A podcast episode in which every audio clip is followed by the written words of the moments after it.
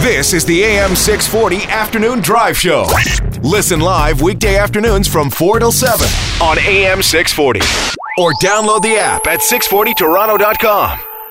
Four year old girl who was allegedly abducted by her father early this morning has been airlifted to the hospital. She has non life threatening injuries after a car they were in rolled over uh, during a police pursuit. It was part of the uh, Amber Alert we all heard about this morning. And uh, once again, I was lying in bed. I woke up uh, to the Oakley show and I heard the Amber Alert go. And I thought, I would. I don't, I, I hope they run this again because, quite frankly, I didn't get all the information because it was hard to understand the computerized voice. We're joined right now by Ross McLean, who is a crime specialist, security expert, and former Toronto police officer. You've heard him on the show before. Ross, thanks for joining me. Glad to join you, Kelly, and I'll try and speak in my non-computerized voice as I go through this. Thank interview. you very much. We appreciate that on the show. Uh, just had to one up you there, didn't I, Ross? Off the top. it's, it's true though. It's so it's so true though. Those automated voices, like the computerized voices, you know, when you're not ready for them, you, your ear really doesn't pick it up. Even if really you are thing. ready for them, Ross, your ear doesn't pick it up. That's the problem I'm having. Let's start off. Let's just, because I saw, you know, I said to Chris, who are we going to get for this? He said, let's get Ross. He should know his stuff. And lo and behold, you put up a post on Facebook today Amber Alerts, what needs to be looked at. I'm in agreement with you. I think they're ineffective as they are right now. I love the concept. But I think they're ineffective. And I think if we keep up with this, what's going to happen is people are going to start ignoring them or brushing them off like you would a car alarm, right?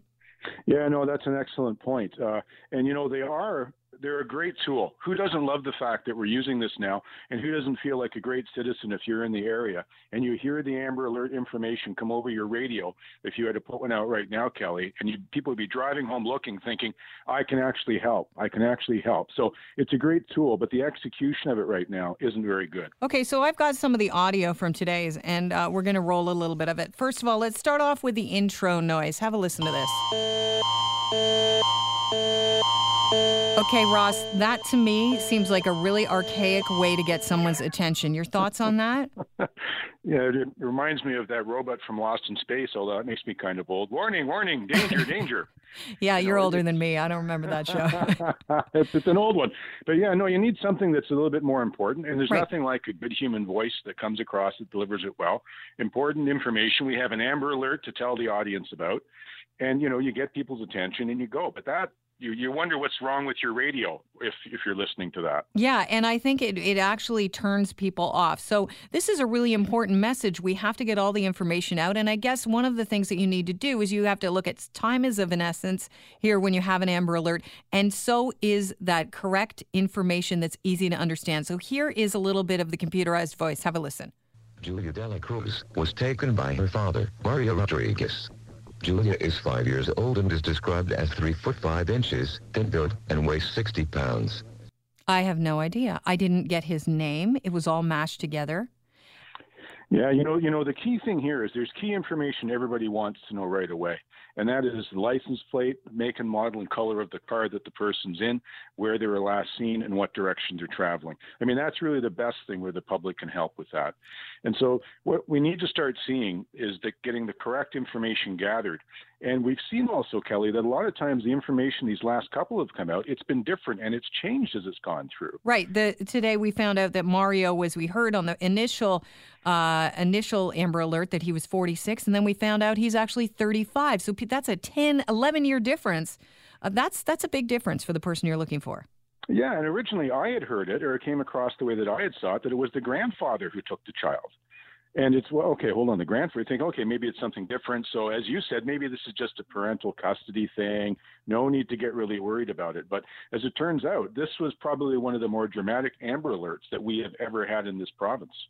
And why do you why do you say that it's one of the most dramatic? Because he busted into the house at, at you know 4:20 in the morning, took the child, and uh, we didn't get the information till three hours later. Uh, well, those are the problems with it. But why it was most dramatic is this: this guy. This this did not make most of the media. I follow some people and scanners uh, for the OPP. He he was driving. They saw him three hours, but 300 kilometers north of where he was because of that delay. The police saw him, tried to stop. He evaded them. they were chasing him for quite a while. They brought a helicopter in, they were tracking him, and maybe perhaps actually Kelly chasing may not be the right word. I'm sure what the OPP would have done is once they knew they had the helicopter on him, they would have backed the cars off as far as possible. But they were tracking him for quite a while. He was driving, he almost had several accidents. His speed was estimated over 140 kilometers an hour you know, and, and all the time, those officers, they know that little girl is in the car. Right. And I mean, you know, can I, I, I can't even imagine what those officers must have been thinking about how they tried to manage that. And, you know, thank God that child, she must have been in her child seat, Kelly. And boy, did that seat ever work because that they're saying that the crash, the rollover took place about 140 kilometers an hour. Wow. Yeah, that that's not all the information. You know, we definitely weren't getting all that information. That's for sure. I, w- I want to just go back very quickly to the the idea of the computerized voice. Here, here's another little bit of it again. Mario was driving a 2008 Toyota Sienna van, silver in color, Ontario plate BEZ781. Last seen heading south from Aurora approximately three hours ago. If observed, call 911. So there again is the information that you said, the model, the make, and the license plate number. I didn't get the model. And so what I'm wondering is why are they staying with this automated voice? I mean, you're a Toronto police officer, you used to, you know, crime specialist. Why would they not just get a human to read the Amber Alert out? You know what I think the issue here is, uh, Kelly? I think the issue is they have to go across, that goes across every radio station, every TV station, right? So some radio stations maybe have tapes that are in, they're just playing music, they're not doing anything, they don't have anybody there who can actually read it. It's a little robo station or something. So they need to have a voice that comes on. So I'm thinking they probably found that to be the best way to integrate with such a wide variety of media outlets. However, I, I, certainly don't think it's the best. I would much rather hear someone like John Oakley or yourself uh, get the copy with the accurate information, the same information everybody else has, and read it off, and read it off in a way that your listeners are going to appreciate getting it and to remember it. Well, because and then you can update it as the changes are made as well. Yeah, this is one of the things I've actually made a series of suggestions on this for doing it. You know, what they need to do is at the scene, every police force, see, there's all these different police forces too. They all gather the information in a separate way, using separate forms, probably, different criteria. They have to send it up to the OPP.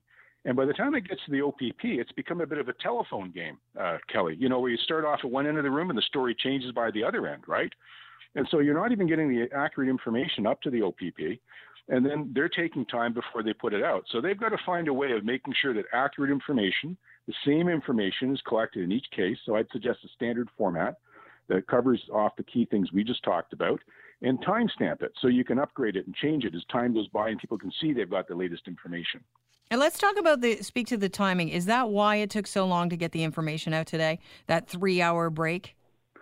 That's going to be part of it that's going to be part of it. You, have got to go from the officer on the scene, probably has to get his supervisor. Maybe they bring in a detective. Then they have to decide, okay, are we going to move this up? Are we accurate here? Okay, send it off to the OPP. The OPP gets it. Who's the guy who's in charge of pushing the button that interrupts everybody's radio stations, right?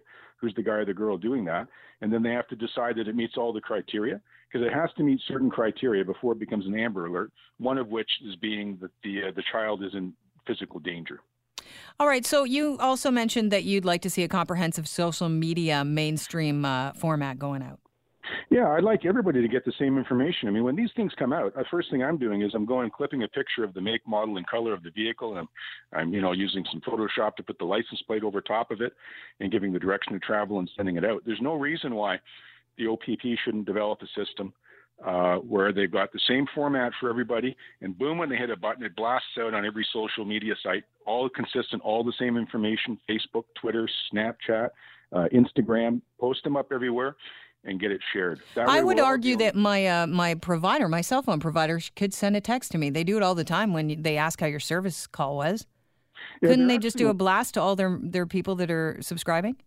There actually was a uh, the Amber Alert uh, Twitter site. I believe they did set it up where they will send you a notification on the Amber Alerts if you sign up for them. So, yeah, but what, what you should do is put it all together in any event so that it all comes out and it's all the consistently same information, right? I mean, that's the key that the information is accurate, it's consistent. Now, there's there's actually a, sorry, Chris Creston, just popping popping in on your interview here, guys. But uh, there's a system I believe in California, as a state that I'm aware of, that does it, where they will actually jump in live on your cell phone and regardless of an, having an app or subscribing to an account, they will just barge right in and give you an alert about something. Yeah, there, that was a, a, system that was started up by Obama a number of years ago. They decided to put that in, and actually scared some people because they, you know, on the conspiracy side, they're saying, "Great, uh, Big Brother's going to be able to jump in any time and tell you information and do things." But uh, yeah, so the technology is there to do it, Chris. I think you're right about that. Well, I, you know, I, I have to, I, I'm not going to hold my breath on them fixing the technology anytime soon because this is three where I have not understood uh, what that computerized voice is saying. So somebody's got to fix this, and hopefully they get to it soon because we are talking about kids here and uh, kids in danger. And I just, uh, something has to be done. I love your recommendations, though. I think they're great, Ross. Thanks so much for joining us. Yeah, absolutely, Kelly. You have a great rest of the day, and let's hope everybody stays safe. All right. Cheers. You too. This is the AM 640 Afternoon Drive Show. Listen live weekday afternoons from 4 till 7 on AM 640. Or download the app at 640toronto.com.